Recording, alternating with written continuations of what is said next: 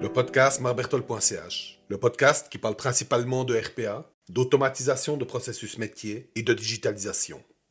Saison 1, épisode 16. Bonjour. Aujourd'hui, on va comparer la RPA à du low-code. Certains d'entre vous sont souvent en train de se poser des questions, les autres en train de secouer la tête. Et vous avez raison. N'a rien à voir. Ça serait comme comparer des pommes et des tortues et essayer de savoir qui arriverait en premier en haut de l'arbre. Si vous êtes intéressé, il est possible de trouver tout mon contenu sur mon site barbertol.ch, comme des articles, des vidéos et des présentations. Bon, comment on en est arrivé là? En fait, ça vient d'un ami. Et il avait un très bon raisonnement derrière ça. Comment mon ami a eu cette idée? Actuellement, mon ami s'intéresse à l'automatisation des tâches administratives, car il a besoin du bénéfice principal de l'automatisation, qui est le gain en efficience.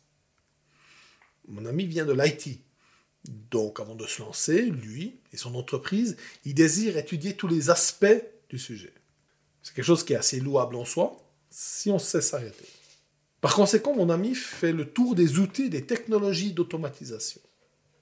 Je le rappelle, l'RPA n'est qu'une solution parmi d'autres pour l'automatisation. Donc, mon ami étudie les USB, puis il étudie les différents produits d'automatisation, puis il regarde les fournisseurs et les prestataires. Évidemment, il se rend compte qu'il n'y a pas de réponse facile et que tout est un petit peu complexe au minimum. Et c'est pas vraiment une surprise, vu qu'il y a plusieurs moyens pour arriver au même résultat. La ce qui l'intéresse le plus, et en même temps, c'est ce qui l'inquiète le plus, car les licences sont coûteuses à ses yeux, et en venant de l'IT, il sait bien que la RPA, c'est plutôt un projet métier, que c'est très différent des technologies qu'il connaît.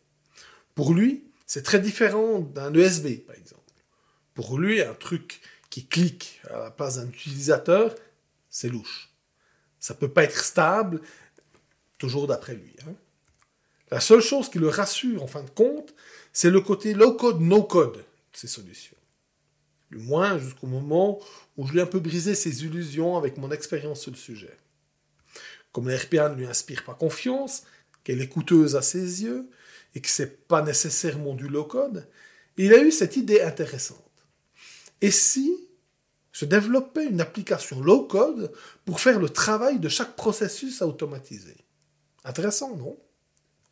Regardons un peu la mise en œuvre de cette idée. Mon ami espérait développer en low code, avec quelqu'un de l'IT, plusieurs applications pour traiter les processus. L'avantage pour lui était qu'il avait la personne en interne pour cette réalisation. Et comme c'était du low code, il espérait éviter une montée en compétences. Et finalement, il lui semblait qu'ajouter la technologie low code était bien moins contraignant que, que la RPA. Maintenant, regardons un peu les problèmes de son idée.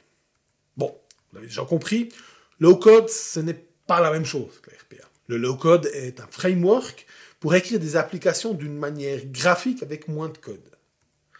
La RPA est un framework fait pour automatiser des tâches en intégrant des possibilités de low-code. Donc, essayer d'automatiser avec du low-code directement, c'est se passer des facilités qu'apporte la RPA. Pire encore, non seulement vous n'avez pas les avantages de la RPA, vous avez les mêmes moquements qu'à le low-code. Il y a le même problème d'intégration avec des intégrations métiers spécifiques. Il n'existe rien de prévu dans le low-code pour ça. Et je ne parle même pas de la maintenance de ces applications qui, en fin de compte, vont s'accumuler. Conclusion.